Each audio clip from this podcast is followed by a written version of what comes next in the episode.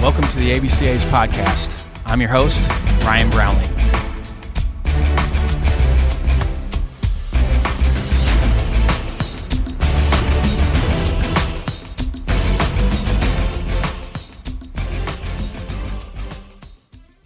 This episode is sponsored by Netting Pros. Netting professionals are improving programs one facility at a time. Netting Professionals specializes in the design, fabrication, and installation of custom netting for backstops, batting cages, dugouts, BP screens, and ball carts. They also design and install digital graphic wall padding, windscreen, turf, turf protectors, dugout benches, dugout cubbies, and more. Netting Professionals is an official partner of the ABCA and continues to provide quality products and services to many high school, college, and professional fields, facilities, and stadiums throughout the country. Netting professionals are improving programs one facility at a time. Contact them today at 844 620 2707 or info at nettingpros.com.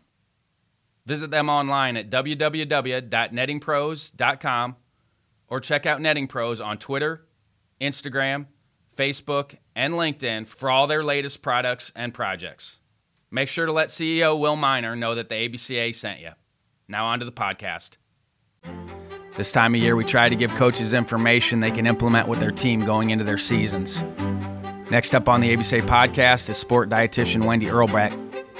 Wendi's a registered dietitian nutritionist. She earned her MS in Food Nutritional Sciences at the University of Wisconsin Stout. She's accredited all over the health and wellness landscape and is also NSCA certified. Her website is nutritionwithwendi.com. You can also find her on Twitter, Instagram, and LinkedIn. Wendi was a college athlete and also spent time in the bodybuilding space. Wendi and I are kindred spirits when it comes to nutrition and supplementation. There are a lot of myths out there, so we do a deep dive into what the actual research is saying on nutrition and supplementation. She gives us a lot of actionable tips that should help you and your athletes. Let's welcome Wendi Irlbeck to the podcast.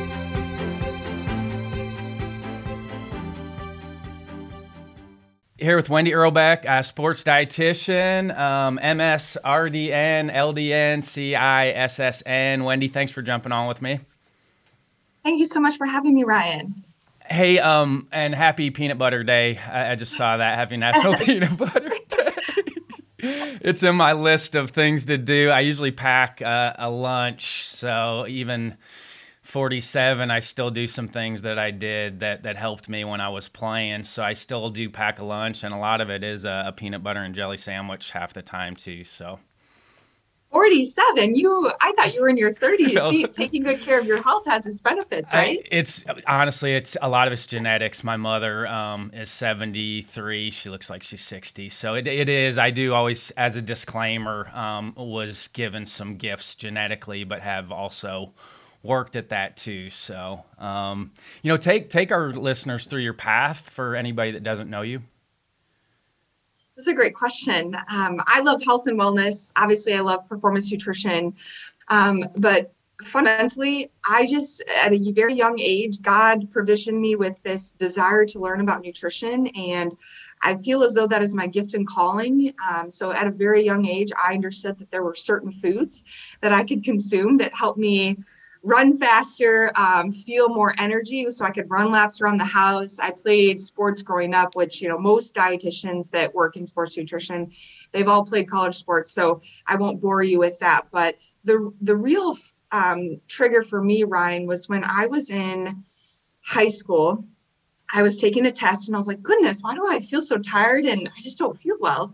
And I learned that I didn't eat enough. So I started doing some research, doing the, the Google searching, if you will and found that there were certain healthy fats, there were just certain foods that really did help you think and function better. Same thing with water, right? Waking up and drinking water. So for me, it was that academic connection, also the mental health. There were people in my life at a young age as well, you know, that didn't eat the best. And I started to understand that maybe that has something to do with the composition of those foods. So I went on to uh, UW Stout, to study dietetics as well as health, wellness, and fitness. Did some strength and conditioning stuff. Worked as a personal trainer in Minneapolis, Minnesota, went back for my master's to actually become a performance dietitian. Um, I feel like it's really hard to talk about ourselves. So I'm always so focused on other people. It, it's a long elevator pitch, but I worked at the University of Florida. I worked with our athletes at UW Stout. I gained experience in corporate wellness all of these experiences led me to becoming a dietitian that I am today.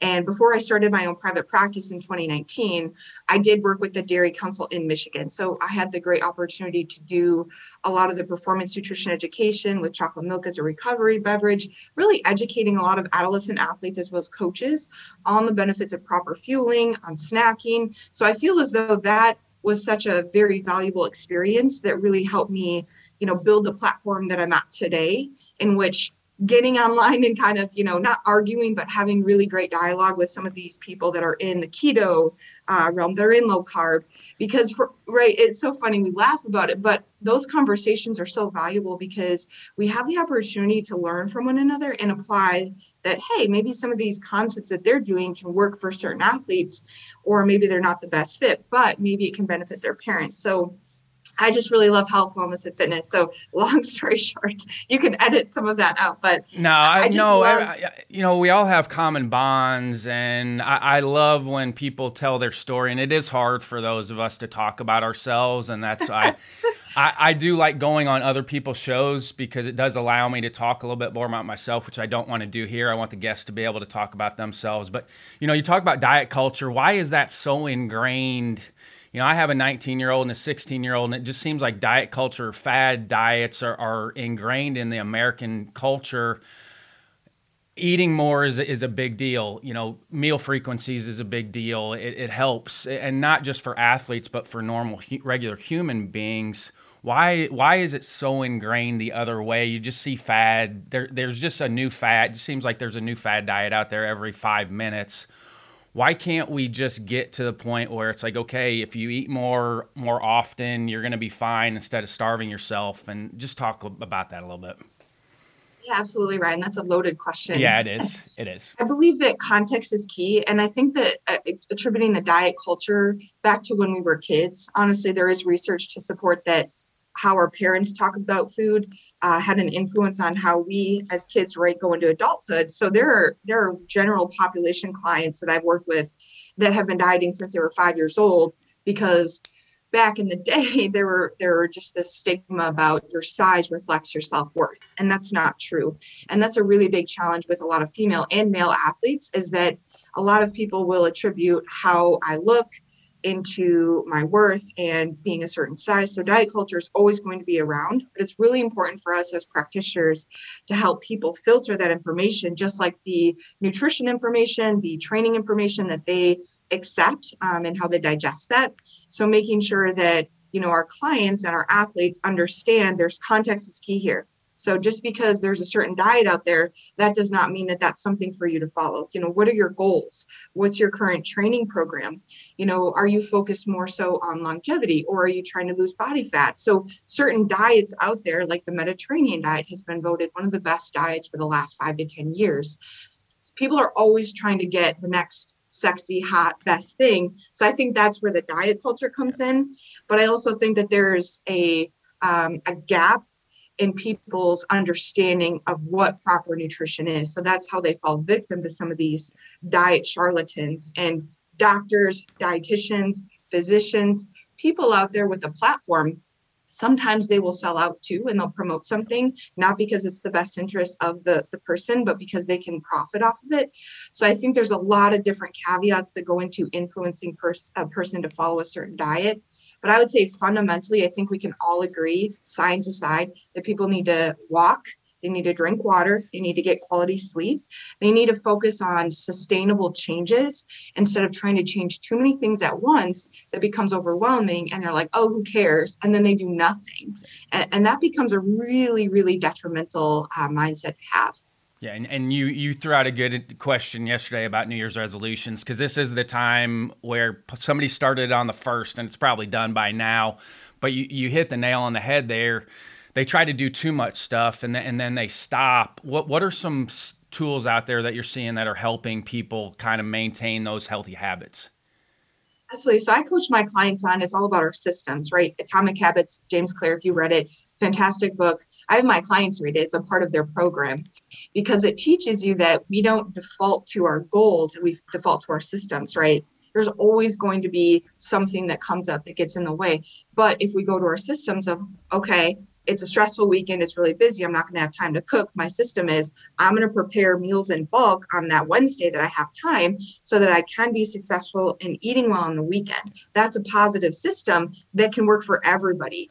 And if you have, again, a calendar, you plan ahead and you're successful with it, you won't have to worry about creating these New Year's resolutions, new goals. I'll start Monday because you have a system in place that supports the future you're trying to create. So, tools, you know, tracking journaling, being mindful, identifying what you want your future to look like, whether you're an athlete, you're a coach, you're a parent, you're trying to be more responsible with your finances, you have to track. You have to have some sort of concept of your foundation and where you're starting for that baseline data. Because what you measure, you're able to manage. So, tracking is number one. Also, ask yourself does this habit you know support the future i'm trying to create. What do i get out of doing this habit? And most people you know if they're trying to be over overly restrictive they don't get a lot out of it. In fact it's painful. Yeah. so if we don't enjoy something that we're trying to do it's very unlikely that we're going to do it very long. So picking out something you enjoy like exercise you know swimming. A lot of people really love swimming. So if you put down that you're going to do some swimming you know two to three times per week for eight weeks you know for 30 minutes at a time that's a smart goal. But what's your system behind it of you know what do i want to accomplish? So tracking, starting small, identifying things you actually want to do. I think those are really fundamental, very undervalued tools that people often don't utilize. They immediately go to the internet and they say, okay, I've got to go keto. I've got to throw away everything. And everyone suffers in the process. And then they end up right back at square one.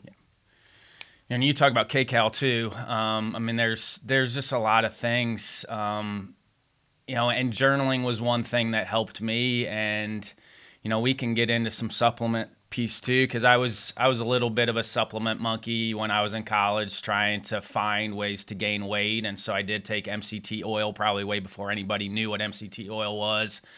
Creatine for sure. Um, you know and, and you and I are advocates of creatine and um, and and obviously healthy options with that. But go go into creatine a little bit because I think that's something that gets some heat but it's probably the most researched supplement that we have.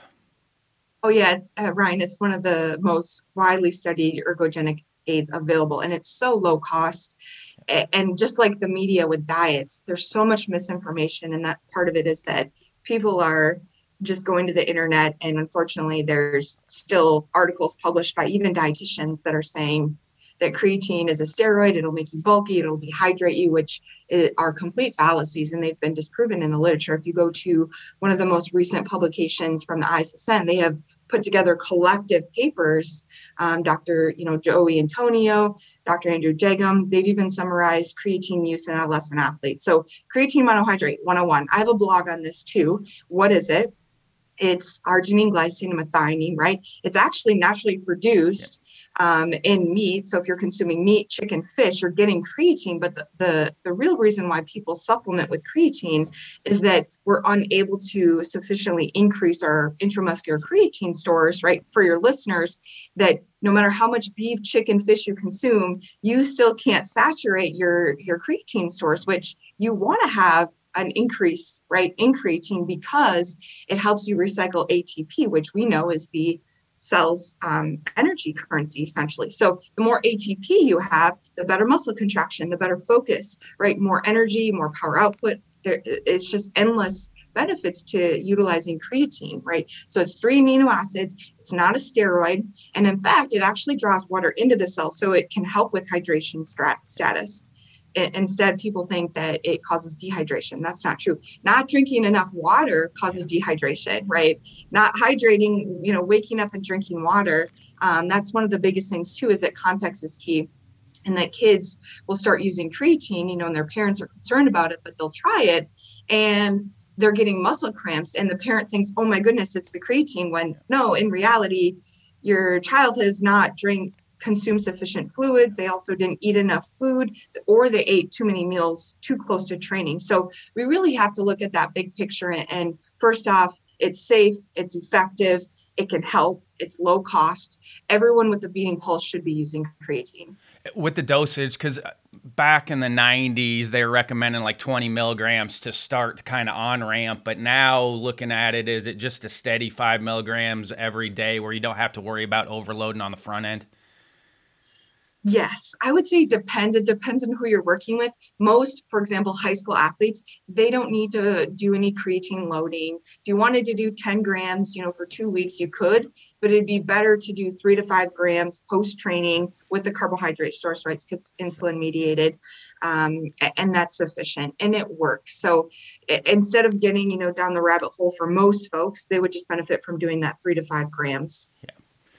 You talk about getting more water. Are you having them maybe set a glass of water by their bed so when they wake up it's the first thing they see i mean i always think about that it's next to me like my my yeti mm-hmm. cup is next to me the entire time is that one of the the, the tips that you're telling people is to have it ready so when you get up it's the first thing you see so you must have seen my tweet about a year ago. I, I no, said, I just wake up and drink water. I, yeah, I mean it is. It's it's right next to me, so I don't forget. Because if I don't, I'm I'm not going to drink enough water. It has to be with me. Absolutely, coaches included, teens, adults, everybody should have a eight to ten ounce bottle of water by your bed. So you drink that upon waking, and making sure that you're drinking, you know, eight to ten ounces every couple of hours, so that we can get in a minimum of ninety to 120 ounces per day. Yeah. Absolutely. Yeah. And you talked about journaling or tracking, um, meal prep. You know, how are you getting high school athletes to meal prep?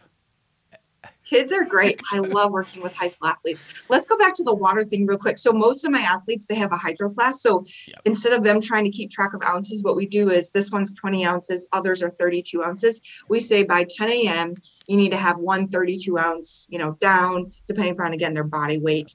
But this is the easiest way for them to remember. Okay, 20 ounces by you know 10 a.m which is equivalent to their one hydro flask and then another 20 ounces by 2 p.m and then another 20 ounces by 5 p.m so then at the end of the day that that's the easiest way to do it. They set alarms in their cell phone or they put it on their calendar. A lot of kids right now are doing classes from home at school or excuse me, doing their schoolwork at home. So they have a calendar on the fridge and they see those check marks and they'll go do a, a cross off, just like right our habit tracking when we cross things off, where you know positive reinforcing that habit. Um, and then same thing with the meal prep. Um, having my kids, honestly, high school athletes, adults, I'm an, an adult, right? We're stubborn. We don't want to change. Kids are malleable, right? They're receptive to change. So most of them are like, oh, so if I do this, I'm going to be a better athlete. I'm going to be faster, bigger, stronger. And most of my athletes right now are trying to gain weight. So for them, they're literally like, tell me exactly what I need to do. So they've been tracking in MyFitnessPal, and then they provide me access to that so that I can go in and see what they've been eating for breakfast, lunch, and dinner. We can do, you know, an audit of their meals and say, hey, if you're trying to gain you know 10 pounds we need to have an increase of about 400 to 600 calories per day and weight gain is a very daunting goal right so we need to be very um, selective about the foods we're eating around our training because it has to be sustainable. So doing smoothies, you know, doing a chunky monkey smoothie that I have is about 900 calories, cutting that in half and having that as a supplement in the morning and then in the afternoon, in addition to their other high calorie meals, we can see that consecutively that week average of, hey, we're getting in that 5200 calories which we can now see an increase on the scale. So just doing that journaling and then having them turn those into me kids are very compliant. I again they approach me so that's assuming they're willing they're able and even in my assessment tools ryan that i have them fill out the comprehensive screening form upon us working together i have questions in there. What is your willingness to change? I refuse to work with anyone that is unwilling to change. They have the ability right but i can't help you just like you if you're trying to you know have a change in your life without change we can't have that change that we desire right what about kids are awesome. What about before bed? Uh, you know, because I, I, you know, I see different things. I see, well, you shouldn't eat right before bed. You know, but somebody that's trying to to put muscle mass on or gain weight, is it okay to eat before bed? Yes, it is okay to eat before bed. Of course, we have some guidance of the, you know, 45 to 60 minutes before bed. We want to have, you know, some protein and a little bit of carbohydrate. We don't want to exceed, you know, three to 400 calories um, because it can, you know, draw the blood flow to the stomach instead of our extremities, which can disrupt our sleep. But I have athletes right now that are, um, and some of my endurance athletes are waking up. We have a, an eating schedule at three in the morning that they get up and they consume a little bit of oats and honey. Um, the keto people, that if they listen to this, they would die.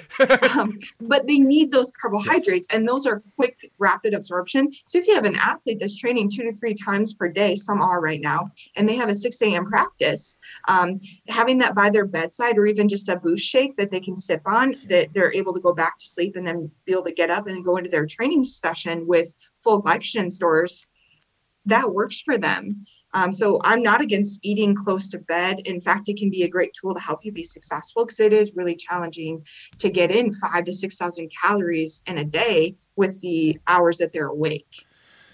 You know, I think blood testing's getting a little bit of, a, of play right now to figure. And you talked about you ate foods that made you feel better. You know, is there a way out there to maybe check and see if if these are foods I should be eating or shouldn't be eating because I know it's it's going to be dictated on each person's genetics and, and their bloodstream. You know, are, are you recommending that for anybody?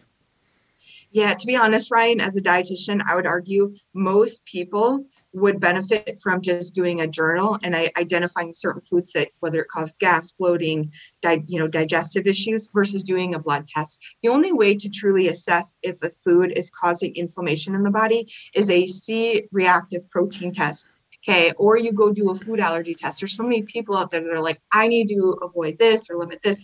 And they haven't actually done that blood testing, right? So without that data, how can we definitively say that this food is causing an interaction? So I think for a lot of people, they're like, I need to eat according to my blood type. And I take a step back and I honor that. But no, you really actually just need to focus on getting seven to nine hours of sleep drinking 90 ounces of water, eating fruits and vegetables, consuming more protein, and stop going through the drive-through. Yeah. And I'm not being mean. I'm just being honest. Most yes. people, right, they're they're just like trying to do all these crazy things when they're not even doing the fundamentals. And if we could just get back to the basics, people could really connect the dots that, hey, it's actually the fact that I'm eating this fried chicken, I'm over consuming carbohydrates. I'm not getting enough protein. I'm not eating enough fruits and vegetables. So it's it's probable that I'm feeling this gas bloating fatigue because I'm not taking care of my body, right?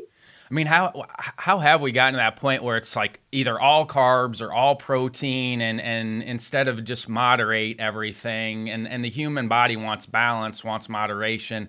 Why have we gotten to that point where it's just the extreme of everything rather than just say this has worked for forever with staying in moderation? I don't, how have we gotten away from that? That's a million dollar question, Ryan. And I think we could probably attribute it to um, just the the platforms of celebrities, even some of the professional athletes. You know, Tom Brady.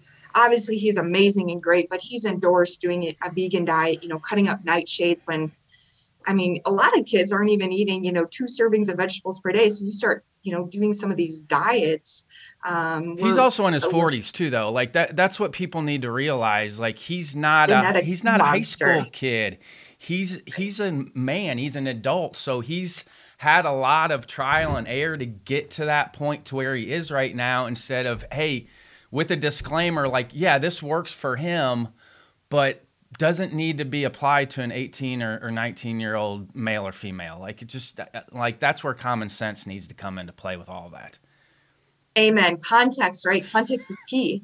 That's that's a, a good thing to elaborate on because there are some athletes out there that you know they just been they just felt better from following a, a, vegetarian diet but if you're a high school athlete you don't even know what protein sources are so you are at high risk for nutrient deficiencies especially iron um, especially a lot of females. So, I mean, we could go down that rabbit hole, but I think it, a lot of it has to do with the celebrities, the athletes, those that have a big following, um, and they're endorsing something without actually knowing, and then people apply it to their own lives, but then it, it ends up not working for them, right? Or they're not consistent long enough to really assess that, hey, I had results with this. So, I think context is so important right now for anything in life. We're missing the context. What are some other things that you thought maybe were good in theory that that aren't uh, in practice that aren't good?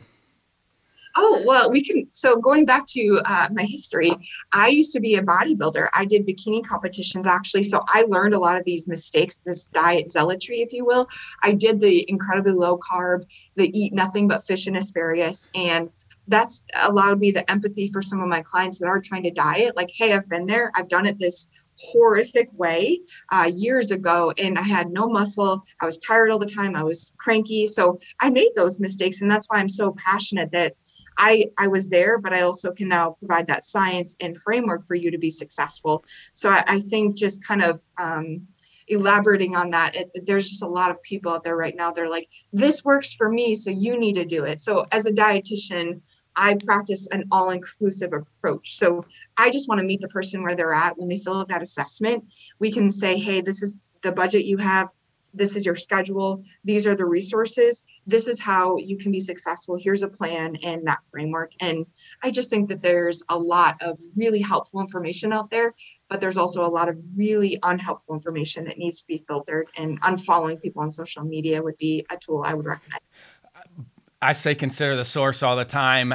You know, we're predisposed to believing everything that we read or that we see, and so how how can I consider the source and be like, okay, that's a valid source or that's a charlatan? How how can I differentiate between like what's good information out there and what's misinformation? Great question, Ryan. So I always feel like throwing the challenge flag on Twitter. Uh, mis- how do you how do you spot misinformation? Are they selling something? You know what skin in the game do they have? Like a lot of these you know there's dietitians out there too that do it as well but i always say doctors some of these doctors are pushing keto because they have published all these books right? Buy my book buy my keto plan. What are they selling? You know does the are there claims right? If we go in the science are there you know supportive evidence available to say that this is the best way to eat or this supplement? Is there sufficient evidence to support that this is a good supplement to use? Is it safe right?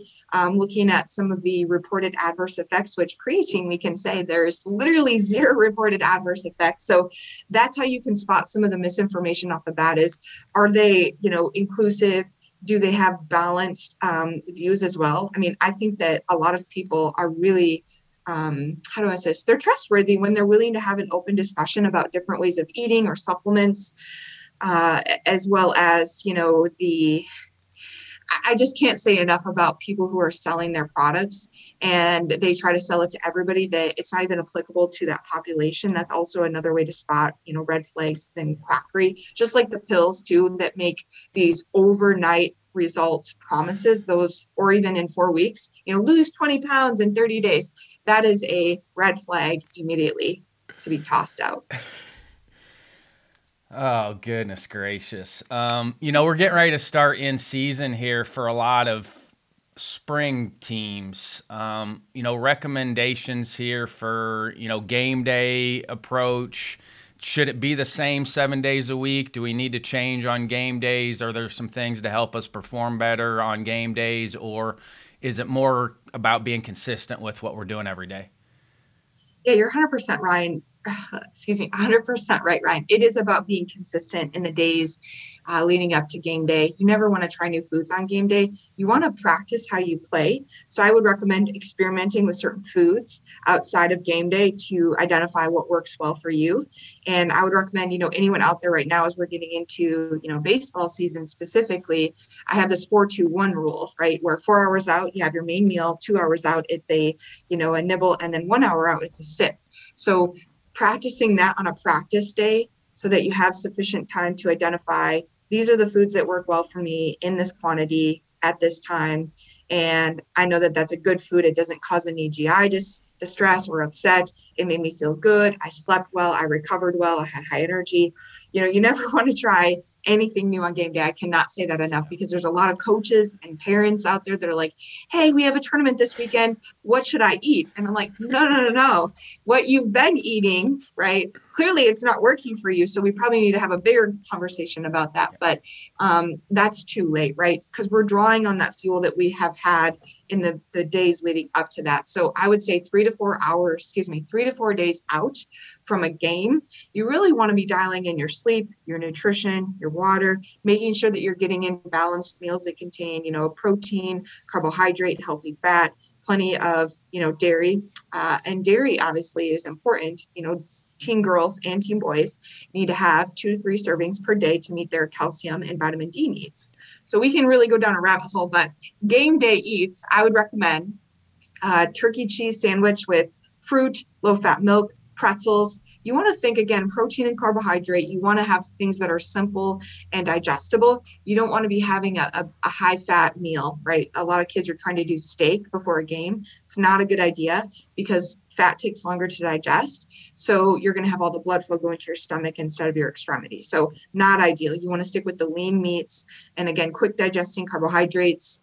Um, protein shakes are also great. Core Power is also something that a lot of kids like to take with them. A lot of my baseball, hockey players love that. Steak's good post though, right? I mean, depends. depends. Flank steak is lean. Yeah, I mean, I'm talking a ribeye. So we're looking at like a ribeye, and I you know, ribeye. because ribeye is fantastic. But nutrient timing 101. Yes. After a game, you want to have a quick rapid absorption of the protein and carbon to your muscle, right? So you don't want to have a high fat meal because it's going to take longer for that to digest. So have the ribeye a couple hours after the game, but immediately after the game, you want to have chocolate milk banana. You want to think that three to one, you know, carbohydrate to protein ratio with your creatine, of course. Why has dairy gotten a, a bad rap also? I mean, you, you, it's same thing. Like you see it, like people are like, no dairy, no dairy, no dairy, and then you look, you're like, okay, calcium, vitamin D, like there's just a lot of health benefits yeah. to it. So, I, I mean, why has dairy gotten a bad rap? Um, again, misinformation. Context is key. So for some folks, if they don't have the you know lactase that enzyme to digest the lactose then yeah it can be problematic for them but there's tons of lactose free milks available you know fairlife fairlife I, I drink fairlife every day fairlife chocolate milk it's lactose free i drink it it's amazing too. Yeah, amazing. high protein, lower sugar. Uh, but I believe again, it's the the context is key. There's a lot of misinformation out there. People were saying that you know dairy causes uh, phlegm accumulation, it causes allergies, intolerances, and I blame a lot of the you know people that are are they're they're charlatans. They're against you know animal proteins. A lot of the i'm sorry the vegetarians and vegans they aren't looking at it from a science perspective. They're they're adding their own ethics into it which that that's not the appropriate thing to do as a practitioner right? It's the best interest of the person. So there is a lot of misinformation on dairy and that it causes weight gain but the science has been very consistent that it actually decreases cardiovascular disease. It helps manage type 2 diabetes. It helps increase lean mass. And dairy is very rich in leucine, which we know is one of the number one drivers for muscle protein synthesis. And I just, for me, it's like, it's a no-brainer. Why wouldn't I do Greek yogurt, string cheese, cottage cheese? I mean, whey, casein, like from a scientific standpoint, again, no-brainer. But if we do the ethical considerations, some people may want to limit dairy because of that. And that's a whole nother conversation. But uh, the misinformation out there is it, it's just incredible how much has really grown over the years but really just again looking at the source of that information who's funding that study you know who's promoting it what are their beliefs um, so hopefully we can you know just set the record straight that dairy does not cause weight gain dairy can actually help you lose weight it can help you increase your lean mass it can help with recovery it can decrease you know your risk of cardiovascular disease and there's a plethora of studies to support that just like there's over 20 plus research studies to support why chocolate milk is the optimal recovery beverage following training.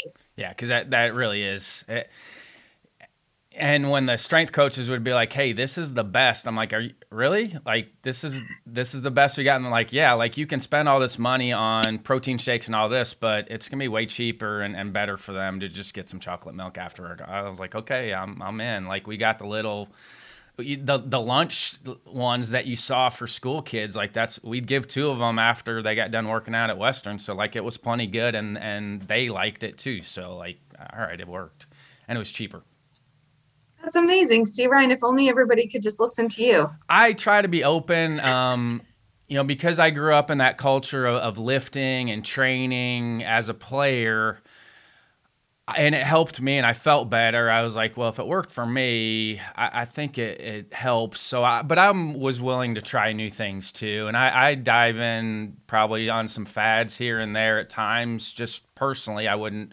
put it out for anybody, but I have been very open to new training methods, new nutrition methods, just to try and experiment because I think we're all trying to to increase longevity and feel better. And so I am willing to try some new things here and there, but uh, with a disclaimer that I'm not a professional, and that's why I like talking to professionals because I need to get my thinking checked on on things at times because I want to make sure that I'm disseminating the right information as well. Oh, God bless you. That's very well said. We we appreciate that. Just like I'm not a doctor and I actually work with a lot of doctors. I respect them.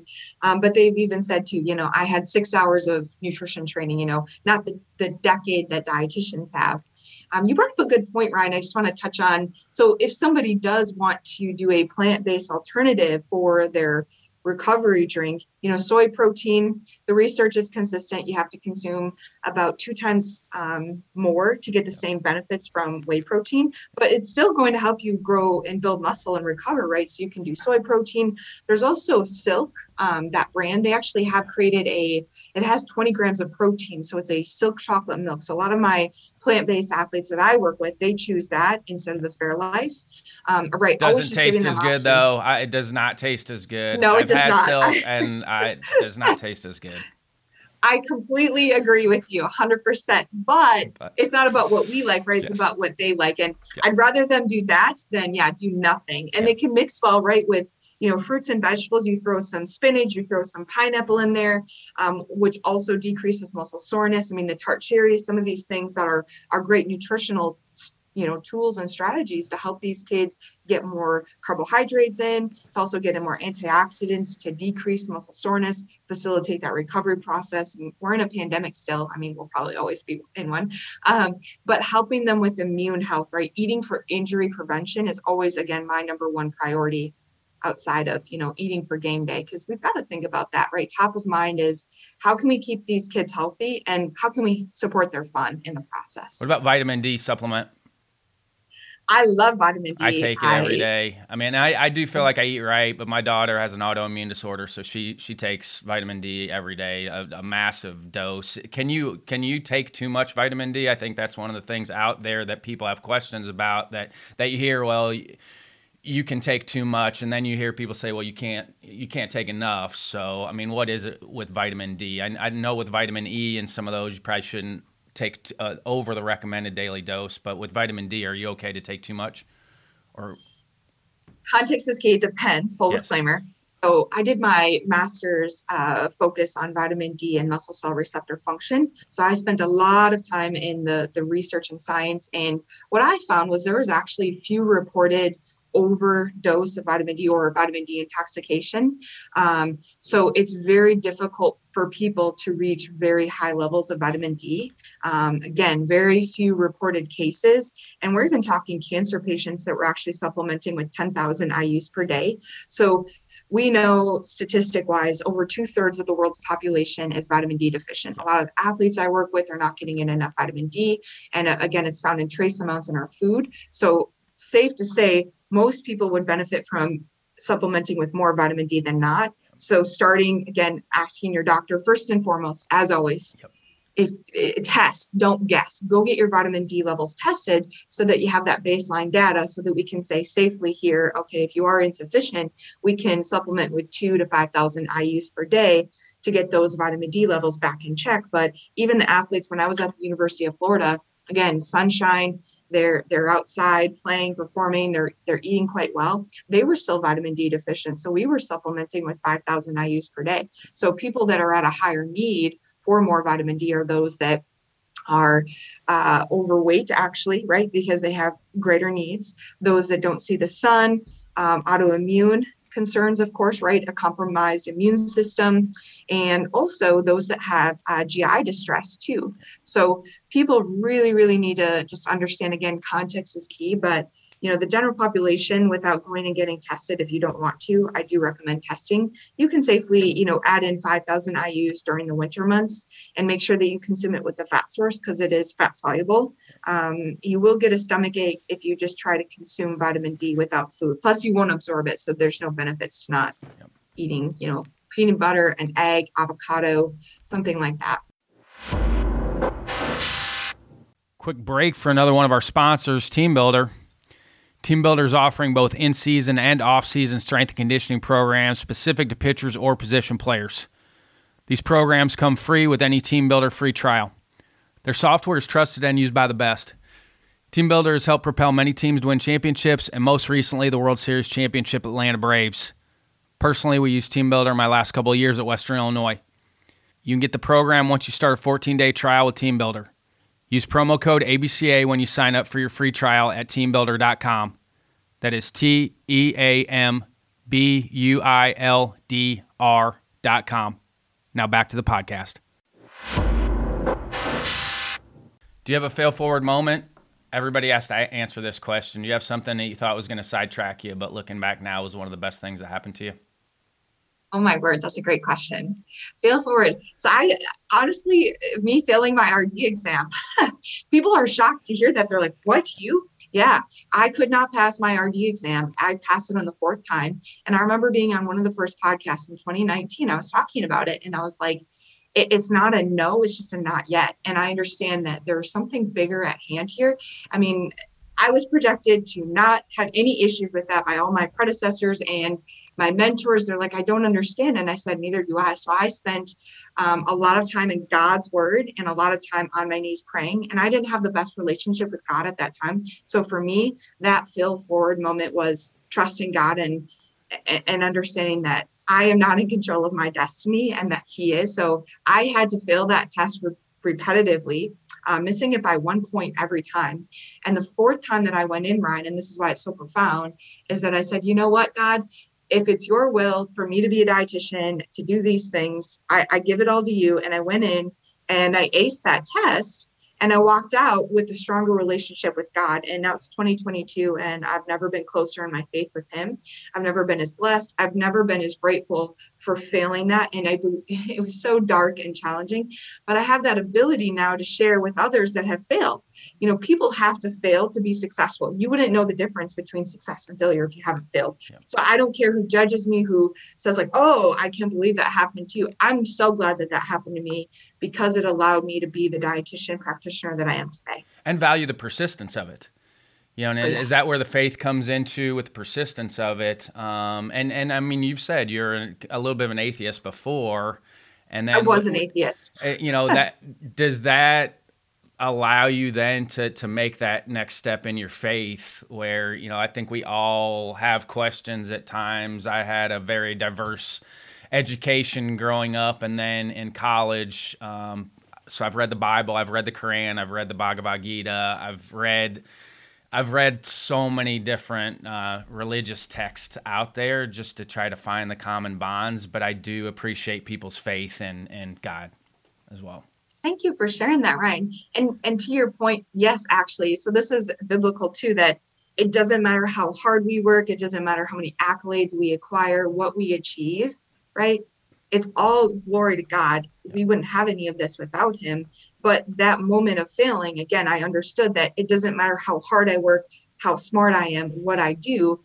God is in control and he humbled me and he will humble anyone who believes that I'm going to earn this by my own merit. No way. Uh, again, I was destined to have to rely upon God for that moment, just like anything else, right?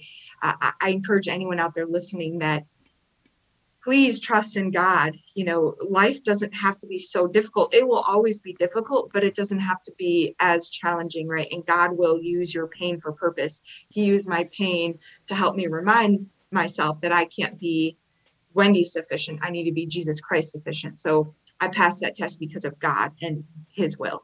Yeah, Thich Nhat Hanh just passed away. He's a Zen master. He's 95 years old, but that's a little bit of a Zen Buddhist thing is that life comes with struggle. You know, it's just that there needs to be an expectation that on your journey there is going to be struggle and you just take that as it comes. Like that's just part of being human and being on your path is that you're going to have struggles at times and I think the more resilient people out there understand that life comes with struggles and that's just what you sign up for as a, as a human. There's going to be struggles, and so just take take each day as it comes with that piece, and just assume that there are going to be some struggles along the way. Oh, that's so well said. And people like yourself, right? That you have a great platform, you have the ability to have a positive influence on other coaches, professionals like yourself, but then athletes and explaining that, hey, I failed or I struggled at this, it allows you to be on their level too, right? So then they understand like it's okay to fail. It's not okay to okay to quit. Yep but it's part of the process. I, I love what you said. That's that's very motivating. Well, and you you came from this the the weightlifting bodybuilding culture, which to me was insane. You know, our strength coach at Evansville was in that world, so we did some crazy stuff. So I just talk about like one how you got into that, and then. I mean, for me, that that culture is is crazy with this the bodybuilding culture. It's crazy. Absolutely. So I was I played college softball. I love I, I just love competing. I love being an athlete. I love lifting. I love training. I just love the discipline, um, that resiliency. My father taught me that at a very young age, and I, I, am very competitive. So once I got done with college softball, I was a you know personal trainer through college, and I started being around some of these people in the gym that were older than me, and I wanted to keep up with them. And they're like, "Well, I'm doing this bodybuilding show," and I'm like, "Well, that kind of goes against what I'm learning in dietitian school, but hey." you know, I'm not ignorant. I've always prided myself on being open to new concepts and ideas. So I was like, well, I will give this a, you know, the good old college try and signed up and competed in my first show in 2014. And how I trained for that was basically the same mindset, like discipline. And for me, you know, the diet wasn't hard because I loved that. I thrived on that, you know, being it's like the more ridiculous it was, the more fun it was for people like me, which is like a double edged sword, right? So doing fish and asparagus, doing nothing but protein and vegetables, I got very, uh, very skinny. I wasn't lean. I didn't have a lot of muscle because I wasn't lifting consistently enough.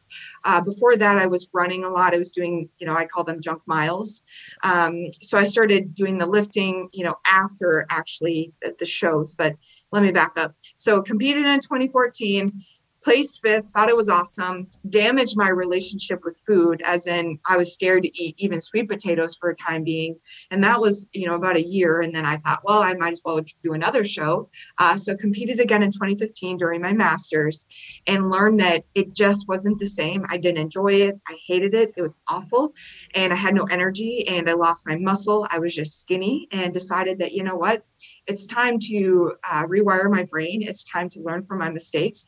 And I'm going to be a dietitian. I am going to be somebody who, you know, needs to be a positive influence. It's time to do it the science based way. So that's where I really got into, you know, the, the data, the data driven practitioner that I am today and understanding that you have to eat protein and carbohydrates in order to build lean mass and also decrease your, your body fat. So again, it's all about calories, but understanding the appropriate calories and the right timing and dosage. So I walked away from that bodybuilding world in 2015 after my second show because I didn't place, I didn't have a great time. And I just wanted to start lifting and being consistent. So uh, that carried on and over the course of you know the last five to six years i do a lot of consistent lifting ryan. 20 to 30 minute weightlifting sessions nothing crazy. Mine too. And yeah and and i have more lean mass and a healthier body composition than when i was training for hours yep. A week you know just destroying my body not not taking good care of it nutritionally. So anyone out there again it takes time. You have to be consistent. Another uh, flag for the quackery is if some of these coaches out there are promising that you're going to gain 20 pounds of lean mass in eight weeks don't buy into that garbage. It's it's nonsense. Um, it, it, takes a lot of time to build lean mass, especially if you're a female. That's where you should be taking creatine, but you have to go and, and be very methodical about your approach with anything that you do, and that it takes time. The best things in life that are worth having are earned, and they take consistent time. So I, I know you can you know attribute your success to this too that